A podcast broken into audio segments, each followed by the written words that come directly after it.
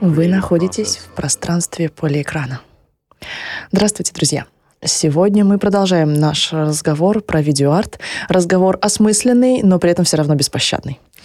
А если в прошлый раз а, мы с вами говорили про а, Фиону Тан, про художницу, которая является нашей современницей, действующим, прям-таки современным художником, то сегодня мы опять немножко отмотаем назад и поговорим про 1970-е.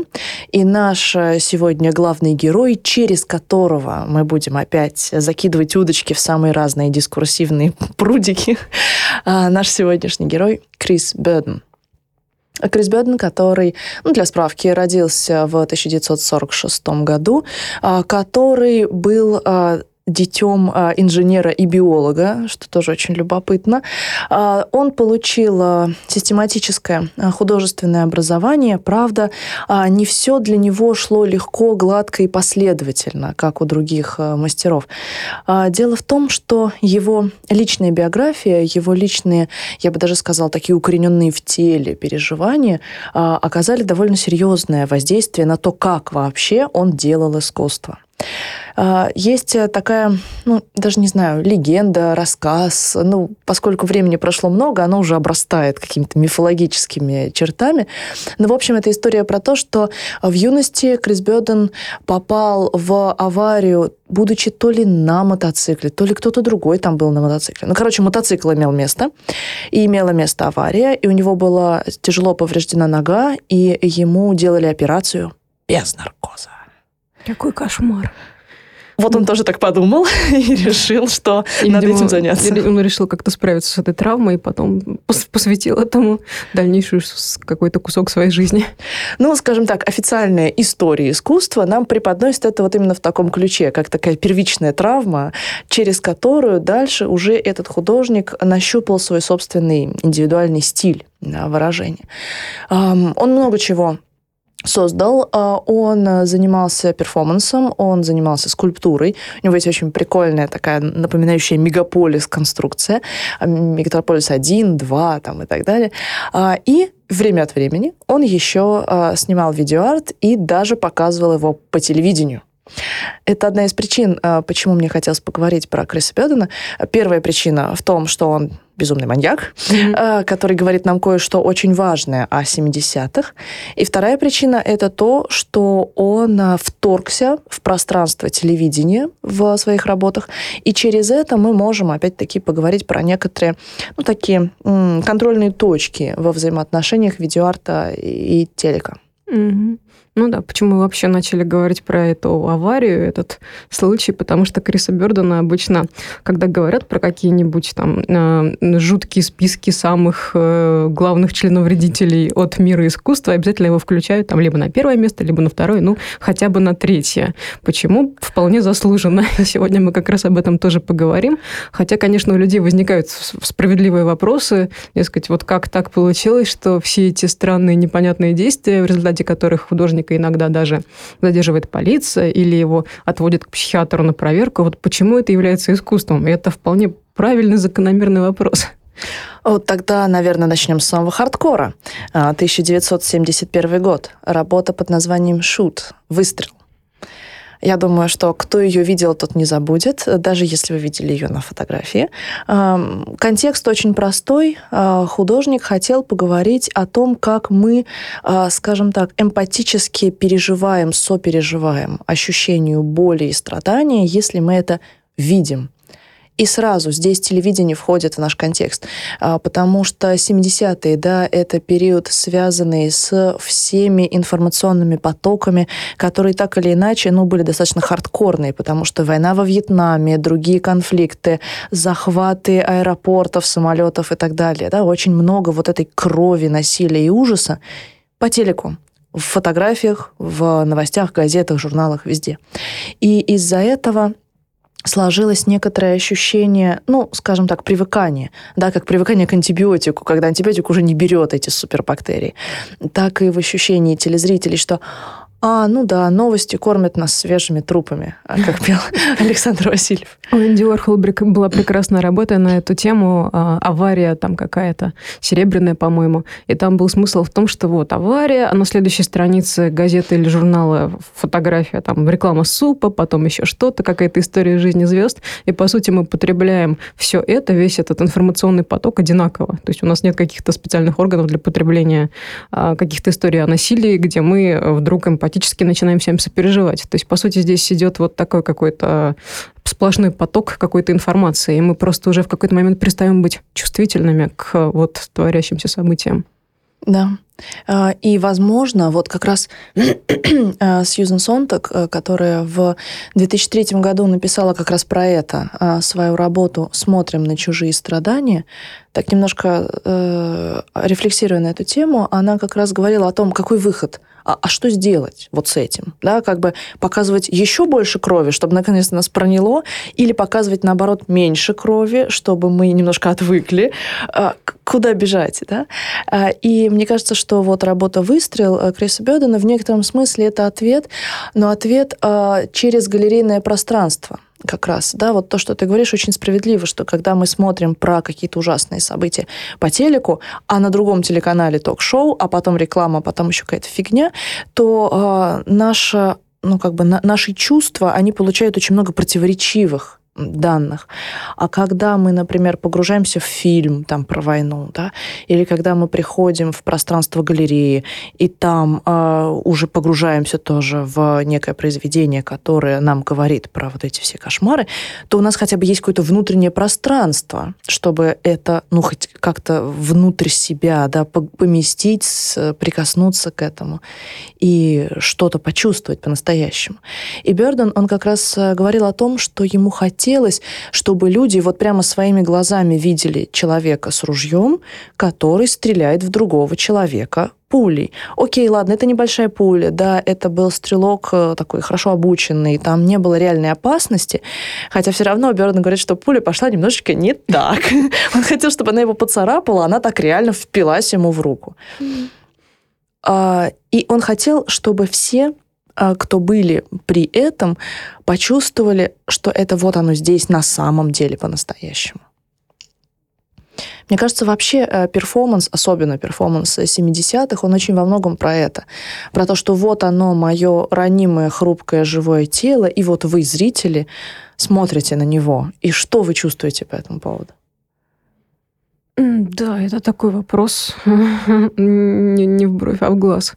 Ну, действительно, ты приходишь в галерею, и ты там встречаешь реальность, а ты приходишь к себе домой, и ты там ее не встречаешь, потому что она медиатизирована, это какой-то такой поток гомогенной информации, который тебя окружает со всех сторон, и у всех какая-то цель, кто-то чего-то от тебя хочет, а художник от тебя хочет просто, чтобы ты остановился и вот побыл с какой-то информацией, хотя бы пережил какое-то чувство, которое у тебя появилось, а не бежал, не бежал сразу дальше, не отвлекался на новую какую-то рекламу, на новую какую-то историю, да? Да. И насчет того, чтобы побыть, э, сразу можно перекинуть мостик э, через 4 года, 1975 работа «Doomed», «Обреченный». Я знаю, твоя любимая. Нет, моя любимая, э, хотя, хотя да, да, она одна из моих любимых, это правда.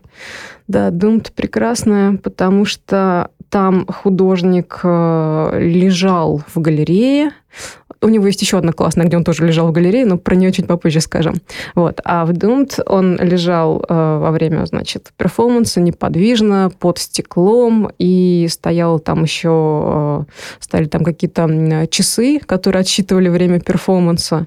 Вот. И, значит, он просто лежал. И перформанс должен был продолжаться, ну, до какого-то определенного момента, но никто не знал, до какого именно там зрители ходили туда-сюда, прошло где-то часов 45, и уже все начали, ну, как-то переживать за судьбу Криса Бёрдена, потому что понятно, что в конечном счете это придет к какому, приведет к какому-то логическому завершению.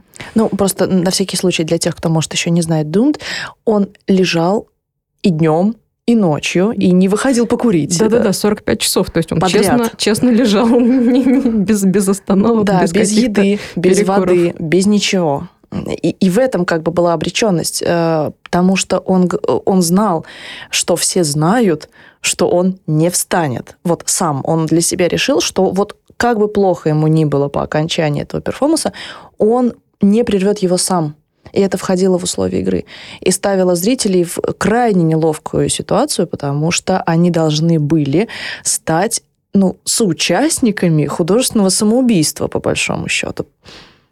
Если они относятся к Крису Бёрдену как к какому-то предмету, на который можно только пассивно смотреть, нельзя с ним никак взаимодействовать. Наверное, так. Угу. И вот это вопрос, да, вот когда художник делает свое тело арт-объектом, то он человек или он объект все-таки, да? Это очень интересный вопрос, на который художники тогда искали ответ. Э, среди, среди прочих была Марина Абрамович, но к этому мы еще вернемся. Да, ритм ноль незабываемый. Ну вот, а этот самый замечательный Криса Бёдена перформанс, вот этот длительный 45-часовой, а, больше всего мне в этой истории нравится, что она эта акция закончилась тогда, когда смотритель музея не выдержал.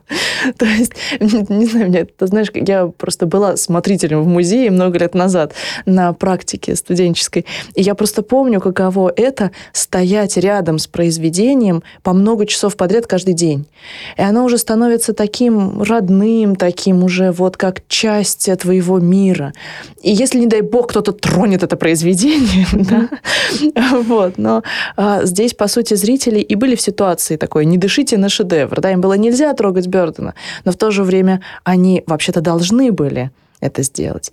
Но в итоге, я думаю, именно из-за времени, именно из-за того, что каждый зритель побыл, ну, несколько минут, я не знаю, ну, полчаса, час, посидел рядом с этим, по сути, умирающим, да, художником, но это недостаточно для того, чтобы какие-то глубокие вот такие пласты сдвинулись. А смотритель, бедный, несчастный, который на это все дело смотрит целый день, он, видимо, просто не выдержал. Да, он поставил кувшинчик в зону досягаемости Бердена, и, собственно, на этом перформанс закончился, потому что по условиям нужно было вмешаться либо в целостность стекла, я не знаю, как-то его разбить, либо часы остановить, либо, значит, э, каким-то образом взаимодействовать с самим Берденом, что, собственно, и произошло.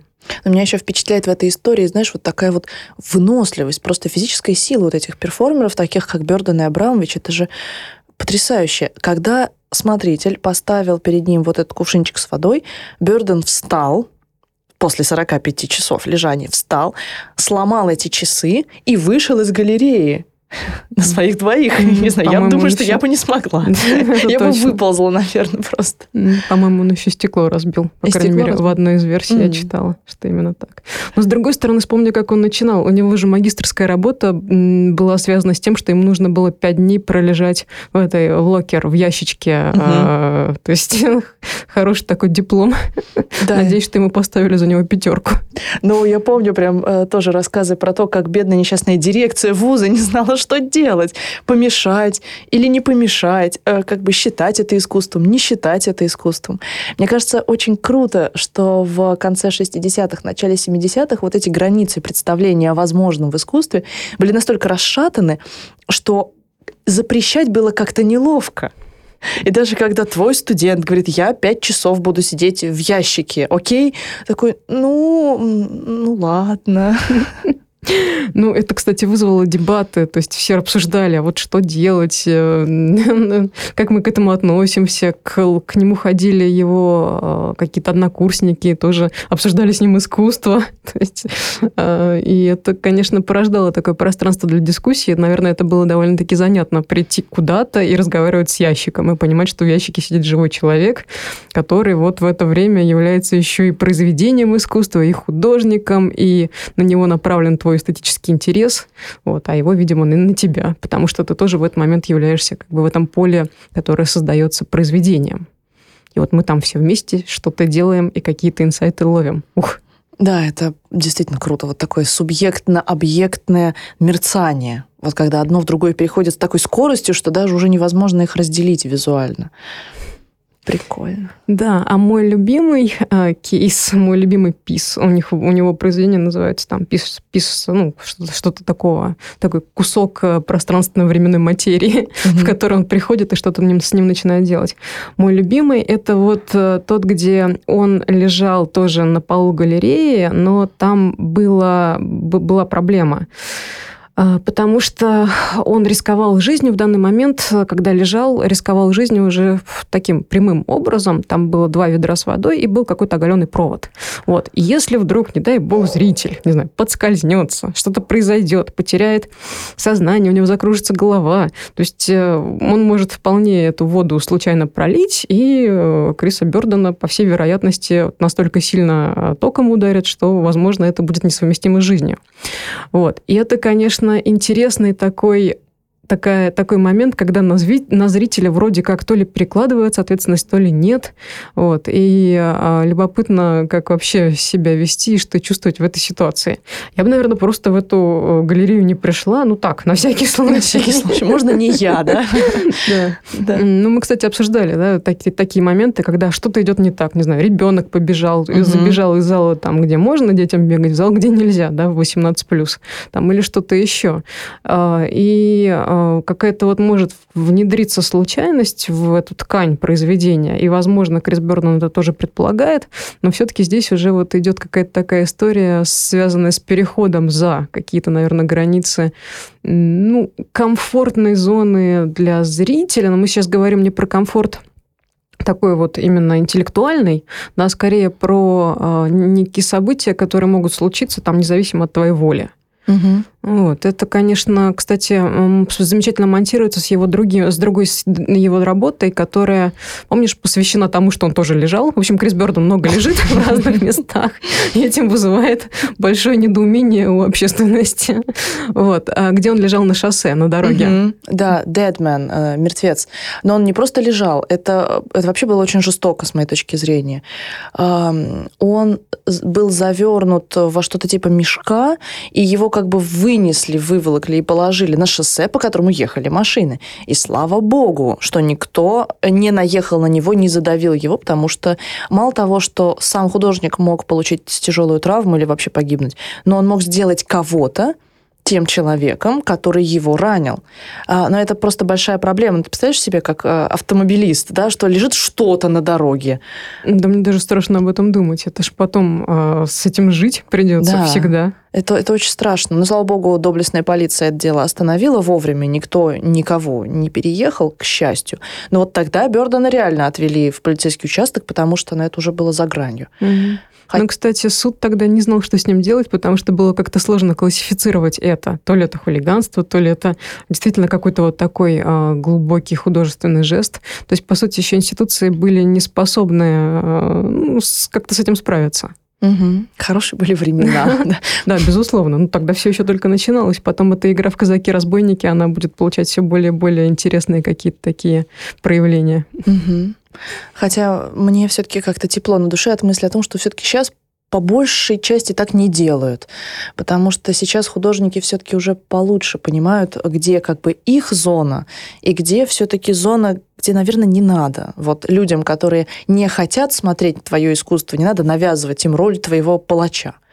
Безусловно, да. Я думаю, что это должно быть как-то в порядке такого согласия, общественного договора. Консент, да? Да-да-да, консент. Консент – это хорошо. А, да, говоря про консент, сейчас э, резко а, хочу перейти к видеоарту Криса Бёдена, который является довольно-таки закономерным продолжением его перформативной практики. А, это тоже история про жесть, только теперь эта жесть снята на видео. А, и она показана, но она показана немножко не так, как в работах художников, которых мы обсуждали до сих пор, а, потому что мы говорили про художников, которые выставляют свои работы в галерее. И если бы Крис Бёден делал так, ну, это было бы хорошо, понятно, приемлемо. А он сделал круче. Он решил поднять ставки и свою работу «Нежно сквозь ночь» э, «Through the Night Softly» 73 э, года, он ее показал по телевидению. А, ее 30-секундные вот такие вот вбросы были в рекламном времени и транслировались с 5 ноября по 2 декабря э, по каналу KHJ в Лос-Анджелесе. То есть представь себе, ты спокойно живешь в Лос-Анджелесе, пальмы, пляж, все хорошо. Включаешь телевизор, и там реклама мыла, шампуня, а потом ты дыщ, голый человек ползет по битому стеклу.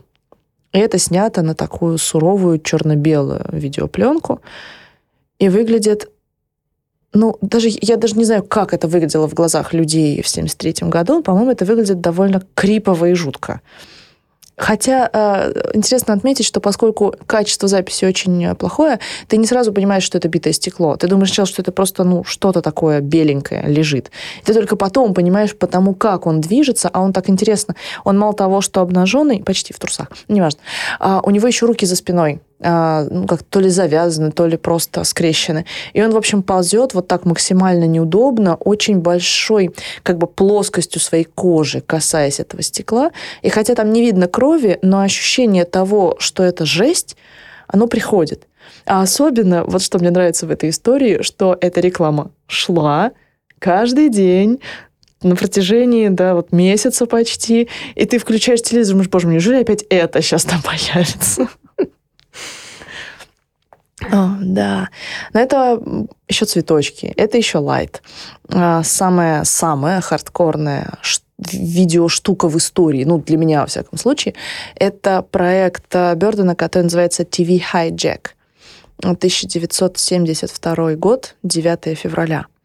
Ну, хайджек — это э, взятие в заложники, то есть взятие как бы телевидения в заложники.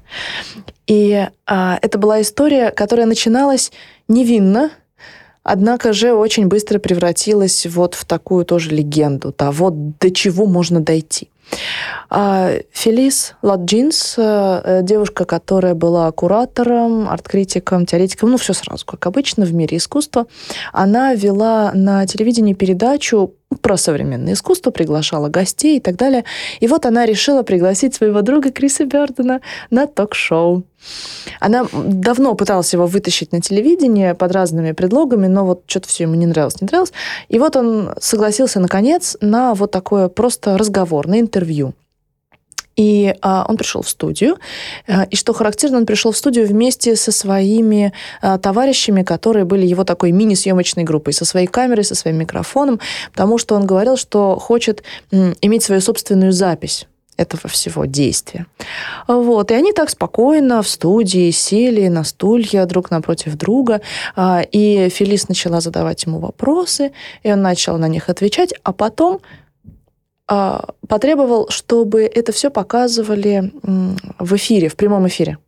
И так прекрасно вот описание, конечно, того, что происходит в 70-е в э, книжках там, или статьях по истории искусства, они так чудесны. Вот просто, просто почувствуй. На тот момент э, в эфире ничего не было, поэтому они согласились. И вот в современном мире я не могу себе представить, как это так, что в телеэфире ничего нет. Ну вот, не было у них там ничего, ну ладно, окей, хочешь э, эфир, да, пожалуйста. Вот, и как только, значит, они начали лайвстрим, а, Крис Бёден достает из кармана складной нож, подходит к Фелис и представляет этот нож к ее горлу. И говорит, это э, как бы э, хайджек. Как я сказала только что? А, в заложники, mm-hmm, да, все, да. Я, я беру тебя в заложники. А дальше уже история ветвится. В воспоминаниях самой Фелис он ей шепнул на ухо, что типа не бойся, я не серьезно. А, но на тех фотографиях, которые остались у нас, потому что самого видео не осталось, а, это выглядит ну, довольно жутко, потому что Фелис такая бледная, на ней буквально нет лица, а Крис Бёрден такой в темных очках, отмороженный абсолютно. А, стоит и реально вот держит нож у ее горла, а это снимает две съемочные команды. Одна, собственно, студии, которые все в глубоком были состоянии шока, и Вторая – это его собственная съемочная команда, которая, наверное, была примерно в курсе. А, естественно, эфир прекратили тут же, но бедные несчастные телезрители, я не знаю, что они почувствовали в этот момент. Если они там вообще были, конечно. Вот. И потом, спустя какое-то время, Крис Бёден высказал все, что он хотел сказать, и таки отпустил свою заложницу. Все выдохнули, поняли, что ну ладно, хорошо, наверное, это был просто перформанс, просто вот такой сумасшедший, ну ладно. А потом final touch. А, значит, Крис Бёден подходит к главе съемочной группы и говорит, дайте мне, пожалуйста, пленку с записью этого видео. Он говорит, ну ладно, на. Mm. Нож не достал в этот раз? Нет, обошлось Обошлось без ножа. Обошлось без ножа. Да, а, и как только ему дали кассету с записью этого шоу, а, он, короче, ее раскрутил, эту ленту магнитную, полил ацетоном, и все, она была уничтожена. Хорошо, молодец, вещественные доказательства уничтожил. Вот, но просто он не хотел, чтобы вот эта его работа, да, вот этот пис, а, была все-таки такой вот легитимной частью телевизионной штуки. Да, он хотел сохранить свое авторство, свой вот этот пространственно-временной подход, и потом он э, дирекции говорит, ну, хотите, я вам дам свою версию, свою запись. Они такие, нет, спасибо, знаешь. Эм, вот. И на этом работа была закончена. Да, ну, это такая контркультурная практика. Надо, конечно, доводить дело до конца. Угу. Опять-таки, я вот думаю, по нынешним временам это невозможно. То есть, чтобы человек пронес нож на телевизионную студию, ну и без последствий, я думаю, тоже не обошлось бы. Абсолютно. В, в случае с Бердоном все, в принципе, всегда обходилось без последствий. Ну да, тогда еще не было такого а, отношения к этому, какое оно есть сейчас. Ты знаешь, я вот думаю, каждый раз, когда мы говорим про вот эти истории, где кто-то кого-то берет в заложники, да, ведь сейчас э, в американском контексте как бы это все для этого человека, его жизнь вот закончится. Он уже никак не отвертится, даже если это что-то такое что кончилось хорошо для всех, да, и всех отпустили и так далее, но человека самого уже никто никуда не отпустит. Безусловно, ну, контекст изменился, то есть это очень важно, потому что все эти действия, они всегда совершаются с учетом контекста и насколько нужно быть к нему чувствительным, чтобы знать, что вот здесь ты ходишь по грани, а здесь вот ты за нее уже заступил. И насколько ты, за нее, ты за нее заступил? Это ведь э, очень интересный эксперимент, потому что может выясниться, что ты ошибался. Ну вот, кстати, Крис Бёрден не ошибался, что интересно. Он а, совсем недавно умер в возрасте 69 лет, будучи вполне таким бодрым. А, и все его крайне рискованные акции, все заканчивались для него, в общем-то, хорошо. И очень интересно, я слышала историю о том, что когда он уже стал преподавателем в школе искусств, то он своих студентов всегда отговаривал от э, рискованных перформансов. Он говорил им, что не надо, что, во-первых, сейчас не время для этого, а во-вторых, там надо все настолько хорошо рассчитать, чтобы остаться в целости и сохранности, что лучше, ребятки, как-то не пытайтесь повторить это. Да-да-да, но это же, да, это уже, в общем-то, в 90-е все потихонечку на Западе даже не потихонечку уже все схлынуло. А вот помнишь, что там была история такая с тем, что какой-то из его студентов попытался повторить его перформанс, пронес там какой-то э, история на этот счет, как-то тоже ветвится, то ли заряженный пистолет, то ли муляж пистолета, то ли не заряженный, то ли заряженный холостыми патронами.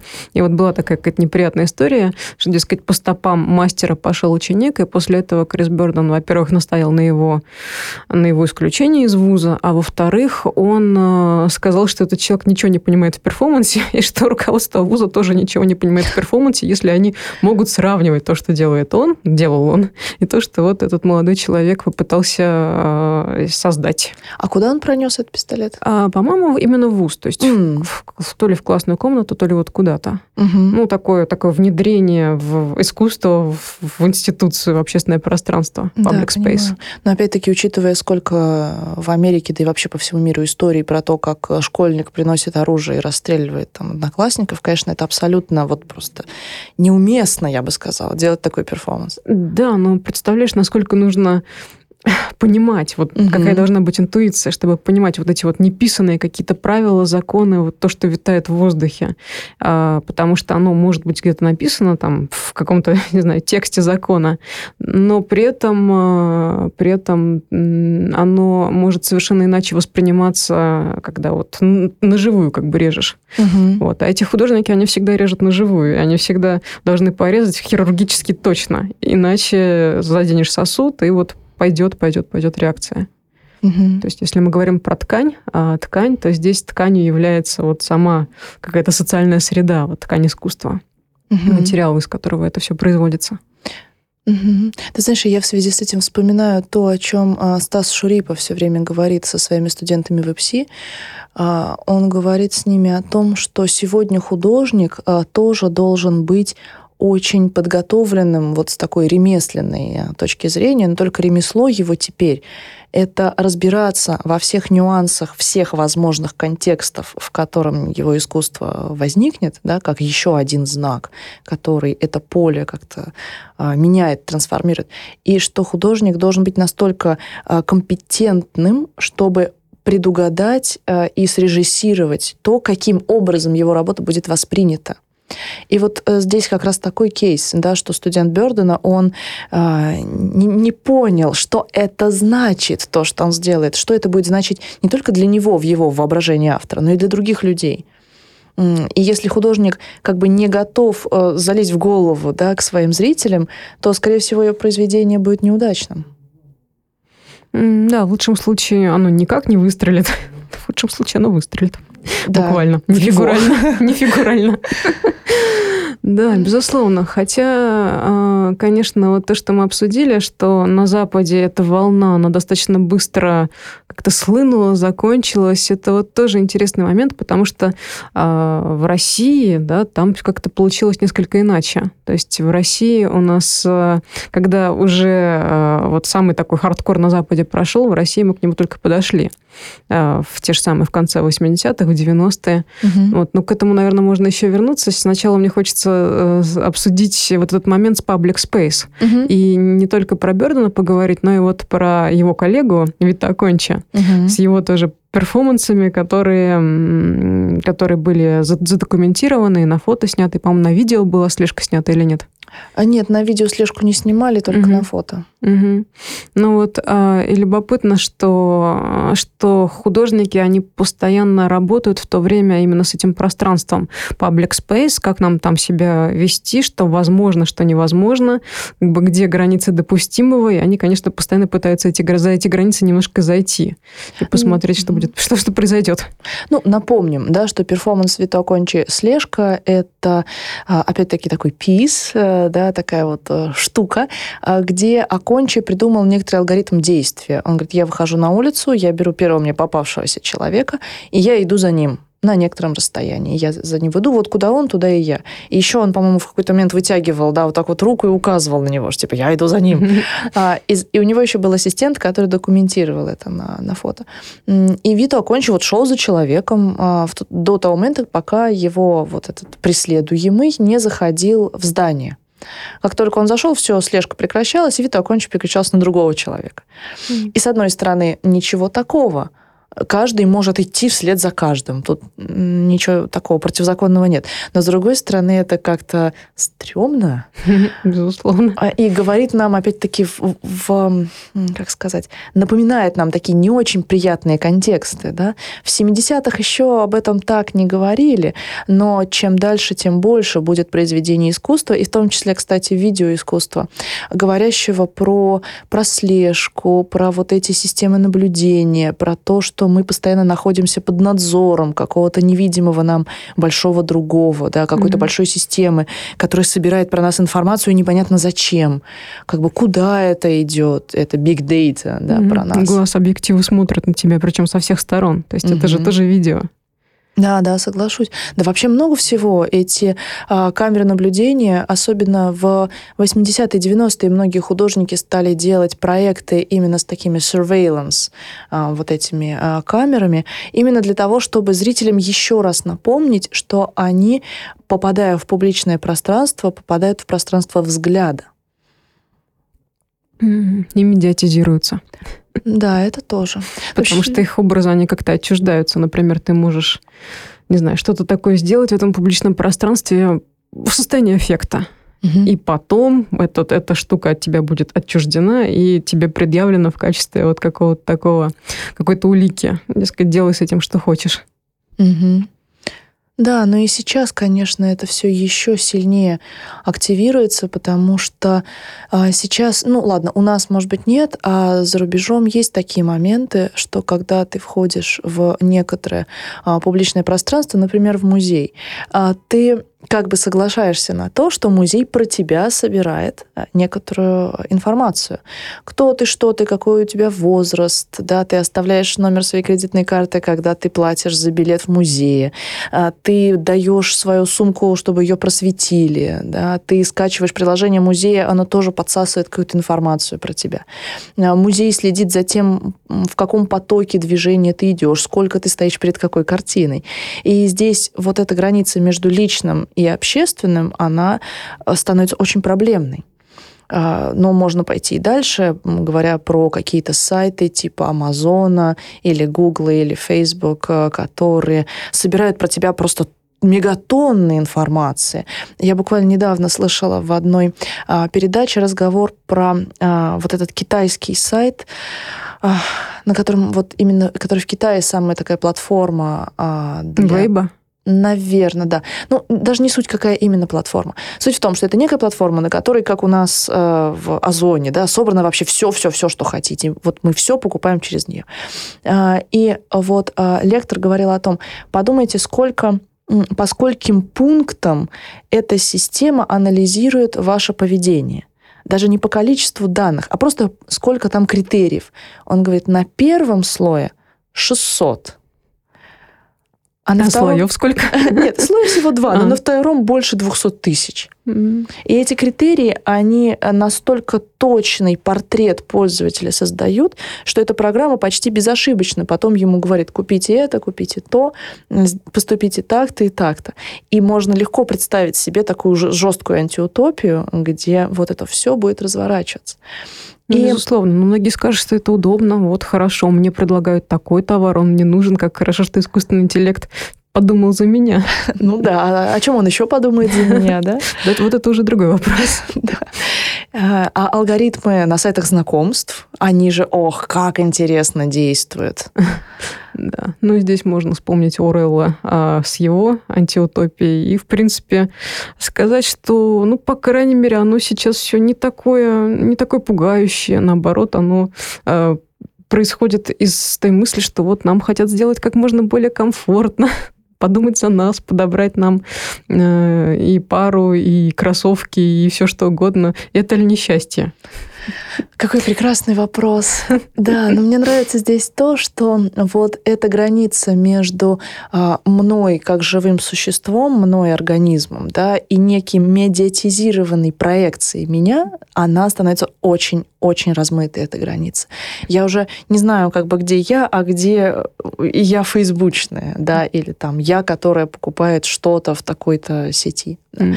И, и как хорошо, прости, что вот есть художник, который приходит, совершает какую-то партизанскую вылазку. В 70-е это были одни вылазки, угу. вылазки, сейчас это другие вылазки.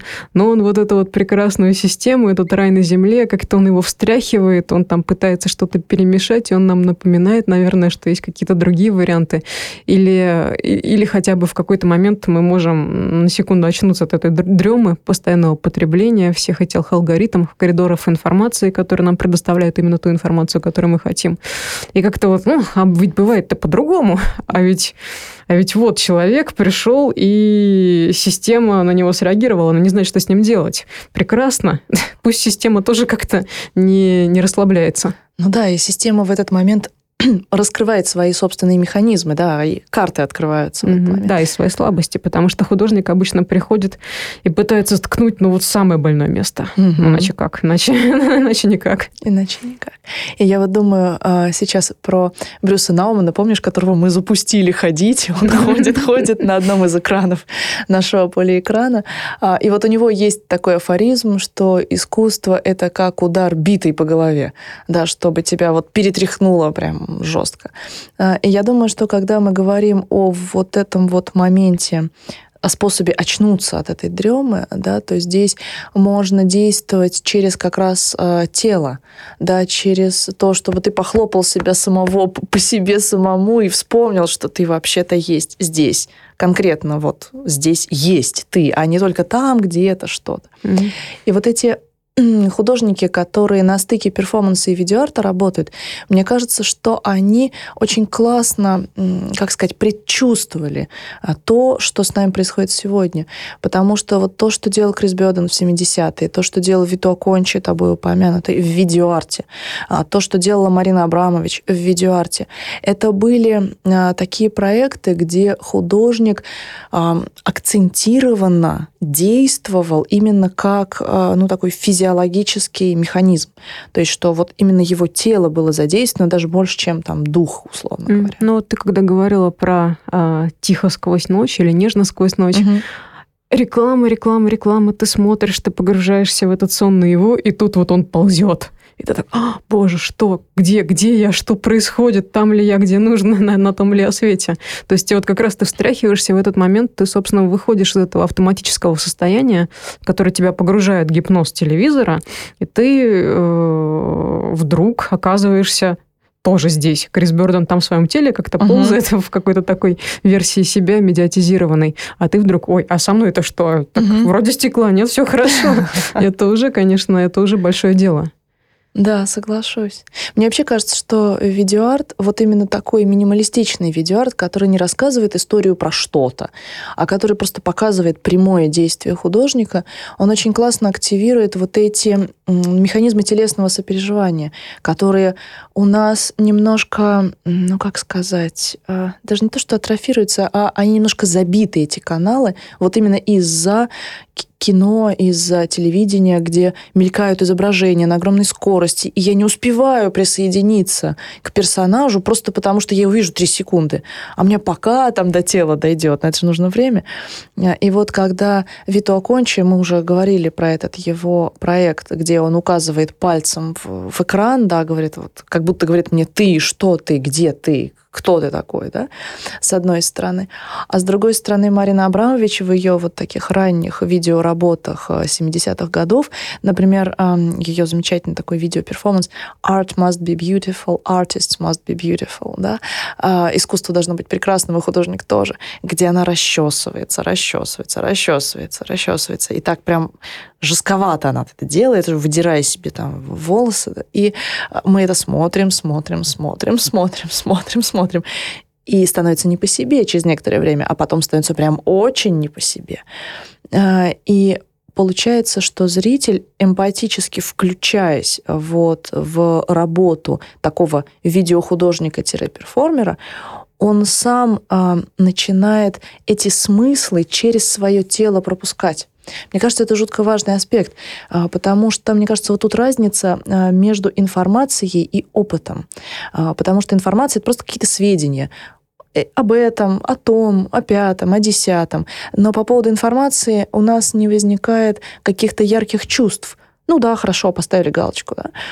А опыт — это что-то, что ты проживаешь, это что-то, что ты а, через себя пропускаешь на уровне и интеллектуальном, и телесном, и аффективном. И на выходе ты получаешь такой вот большой сгусток вот этого смысла бытования, бытия этого смысла да, mm-hmm. в себе. Да, информацию мы узнаем, мы с ней больше ничего не делаем. Она, собственно, уже у нас есть, мы ее опознаем. Да, нет, э, свой, чужой, бежим дальше. А вот когда мы получаем этот сгусток, он, во-первых, нас трансформирует так или иначе, потому что это незабываемое ощущение. Ты всегда можешь к ним вернуться и как-то погрузиться в это, и даже из этого черпать какой-то ресурс для твоих там каких-то действий. А, это раз. А два, а, это совсем другие процессы. И угу. вот здорово, что у нас есть пространство, где это можно, можно как-то э, совершить. Угу. Есть художники, которые не дают нам покоя. Они не считают, что люди на планете Земля должны, должны жить хорошо. Как Сократ, да? да? Они все время берут биту и пытаются нас ударить так или иначе по голове. И это хорошо, потому что именно это нас э, способствует нашему развитию. То есть мы же не можем жить постоянно в ситуации, когда вот такое гомогенное, ничего угу. не меняется. Нам все время нужны какие-то, для того, чтобы идти дальше, нам нужны какие-то все-таки конфликтные точки, потому что это, это, это, они же являются точками роста. Угу. Но мне кажется, знаешь, что такие работы, а, именно вызывающие нас на конфликт, они еще очень классно работают в плане того, чтобы разрушить дискурс. Помнишь, мы с тобой говорили когда-то о том, что действие взрывает дискурсивное поле, что можно говорить так, а можно говорить по-другому. Софисты нам прекрасно рассказывают, что можно сказать все, что угодно. И, и оно будет правдой или неправдой, а может и не важно. Но одно дело вот это ля-ля, а другое дело, когда приходит человек и действует. И дискурс в этот момент, он трещит, он ломается, он, он он, оказывается обезвреженным. Вот сейчас наши слушатели не видят, а я вижу, что как только мы начали говорить про Вито Кончи с его вот этой вытянутой рукой, вот э, Татьяна, она решила повторить его супер-перформанс, вот, и тоже вытянула руку вот так же, как и он, и вот она все эти несколько минут ее держит. И мне, честно говоря, как-то не по себе, потому что я вот сейчас говорю, но я понимаю, что моя речь нарушается, потому что я включилась опять-таки вот в это сопереживание телесное. И я понимаю, что мне трудно говорить. Мне трудно мысль как бы собрать э, воедино, и мой дискурс ломается вот сейчас от вот этого твоего действия. А у меня плечо ломается, так что, так что все хорошо. Но, все я, хорошо. но я пока еще, я пока еще сижу. Я думаю, еще минут 10 я смогу выдержать. Ну, у нас ровно 7 минут осталось до конца нашего подкаста, поэтому давай я попробую. Еще лучше. Держишь руку еще что-то сказать. Предлагаю вернуться к этому моменту, к, который мы уже сегодня обсуждали, к 90-м. Угу. То есть тут же такое интересное, интересное было, а, с одной стороны, отставание, наверное, а с другой стороны, оно было обусловлено вполне конкретными причинами. Когда, когда на Западе вот вся эта история с активной стадией а, перформанса акционизма уже потихонечку начала сходить на нет, в России, в новорожденной, которая получилась СССР, она вот только-только только уже вошла в такую активную фазу. Хотя, конечно, были коллективные действия, было много чего еще, но мы сейчас говорим про такие вот действия в публичном поле, которые даже попали в газеты, э, потому что, потому что скажем, какие-то моменты совершались именно в самом открытом пространстве публичном, например, на Красной площади. Ну, то есть ты имеешь в виду там Кулика, да, Бреннера? Да, конечно, Павленского, про которого уже многие высказались. И я так понимаю, что для многих это был шок, как же так, там художник человек совершает некие по отношению к себе членовредительские действия. А, ну, к сожалению, возможно, возможно, просто эти люди не знали, что уже Крис Бёрден тоже совершал по, по отношению к себе членовредительские действия, и многие другие художники. Мы ведь, кстати, не вспомнили, что Крис Бёрден еще себя при, прибивал к машине. Mm-hmm. Да, это классный кейс. А, к народному автомобилю, да, трансфикст. Да, к Volkswagen, да, он себя прибил гвоздями э, за руки. А, эта работа называется Transfixed 74 года. И это очень яркая такая вот э, визуально, пластически очень яркая штука, потому что, естественно, она напоминает распятие. У нас тоже один художник э, распинал себя, Мавроди, по-моему, а, это Мавромати, был. Олег Мавромати, Мавромати. Да, у него была прекрасная работа, она называлась, э, ее почему-то сейчас все называют распятие, хотя это неправильно. Угу. Она называлась «Не верь глазам своим». Угу. Почему? Потому что он себя распинал не в каком-то религиозном контексте, не в какой-то вот такой парадигме, насыщенной э, смыслами, связанными, связанными с церковью, а он себя распинал э, и на, на, своей спине, на своей спине написал «Я не сын Бога». Угу. То есть там был смысл в том, что распятие может быть, а может не быть в каком-то контексте, и как бы от этого много, многое что зависит. Но вообще эта штука была частью, частью его проекта, посвященного некоему социологическому исследованию современности. То есть э, он снял несколько фильмов, э, и они были довольно-таки любопытные. Среди этих фильмов, кстати говоря, э, было еще, было, было еще произведение, посвященное тоже зрительству, зрительскому такому участию. Но там уже ставки были уже, наверное, интереснее, если сравнивать с Крисом Бёрденом, потому что там а, был интернет в качестве такого медиума. А, помнишь, Мавромати э, в проекте «Свой-чужой» предложил зрителям себя убить или спасти, проголосовав за или проголосовав против, причем рублем. Хотя Жесть. рублем нужно было голосовать за его смерть, а спасти его можно было бесплатно, что, как мне кажется, очень гуманно. Да, это неплохо, да. Как бы он подсказывает, подсказывает нам такой путь. Да, интересно. А, и ты знаешь, я э, когда читала про трансфер текст, там любопытный а, был такой ход а, в интерпретации этой работы, что с одной стороны а, вот трансфикст написано через дефис, да, transfixed, и имелось в виду, что вот через вот этот транс, ну, в смысле transcendence, да, переход через вот, вот этот смысловой, физический, интеллектуальный, духовный переход, а, что-то может быть fixed, поправлено. Это как а, у Гамлета, да, вот век вывихнут, и надо как бы вправить.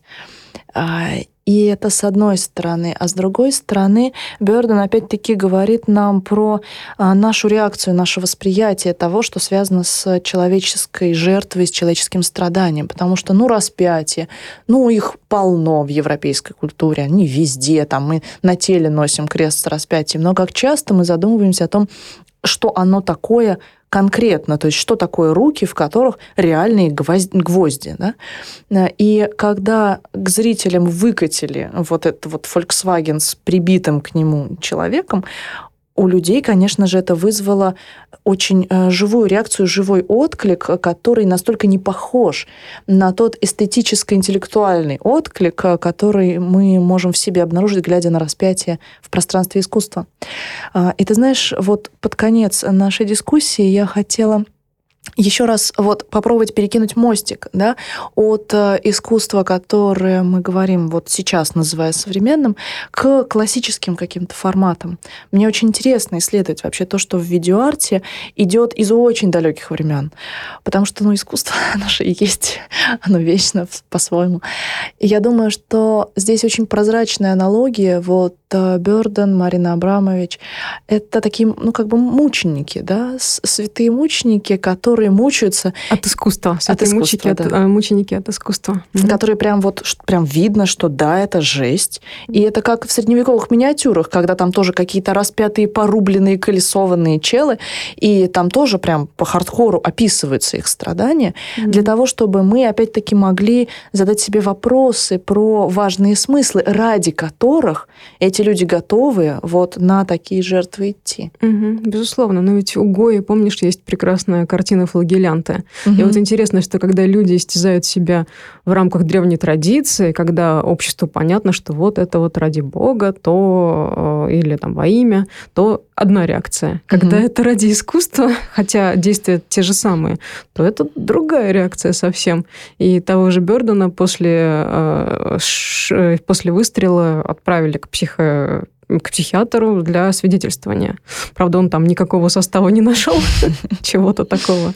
Вот. Но тоже интересно, что вот и мы видим контекст сразу, в каких событиях это происходит, и мы понимаем, что контекст, собственно, все меняет. Событие это одно и то же. Да? Там себя, например, человек истязает, здесь себя истязает. Или тут распинает, там распинает. Но вот в разных контекстах совсем разные чувства это вызывает. И у кого-то это может там, в одном контексте вызвать ощущение там, благодати, а в другом, в другом ощущение возмущения. Соглашусь, но это если говорить о зрителях. Mm-hmm. И мне кажется, что еще один такой важный аспект зрительского, опять-таки, восприятия – это история про, ну, как бы, подтверждение. Да, вот мы говорим, я отвечаю за то, что говорю. А, опять-таки то, что мы с тобой обсуждали про а, дискурс и действие, а, что одно дело я сказал, что люди, вы не, не, не можете уже ощущать, э, что такое настоящая боль и страдание, потому что вам замылен глаз телевидением. Да? Одно дело я это скажу, а другое дело я покажу вам это на своем собственном примере. Вот моя кровь, которая струится прямо сейчас из моей пробитой гвоздем руки. Ну как вам? Да, и в этом плане, мне кажется, есть все-таки такая, ну, живая аналогия с теми же мучениками, потому что мученики, они же тоже, они доказывали, что как бы, да, я верю в Бога вот настолько, что хоть режьте меня, я все равно от этого не отойду. И мне кажется, это жутковато, но на самом деле сильно, и есть некоторая потребность, особенно в современной культуре, которая вся в знаках насквозь просто, и уже до живого трудно дотронуться. Вот в каких-то... Я не говорю сейчас, что надо повторить это, нет, не надо. А я говорю про то, что своим собственным телом свидетельствовать о смыслах, это круто. Да. Вот я делайте, что хотите. Да. Но вы это не перебьете словесно. То есть оно есть. Оно конституирует поле просто в силу своего существования. Это же прекрасно. Да. Ну все, наш эфир на сегодня заканчивается. Давай ты уже опустишь эту руку, потому что мне уже нехорошо. Ура! Все, рука опущена, мир спасен снова. Да, да, и к Вита Кончи я прониклась еще каким-то большим уважением, потому что он держал руку в два раза дольше. Вот. То есть он свидетельствовал прям сильнее, больше, чем это возможно даже в каком-то таком контексте э, обыденном, в котором, конечно же, нахожусь я. Вот, а он уже был в другом совершенно контексте. Вот он за искусство стоял. Стоял. Да, и не мог иначе. И не мог иначе. Окей, дай пять. До свидания, дорогие друзья. Спасибо большое. До следующих встреч.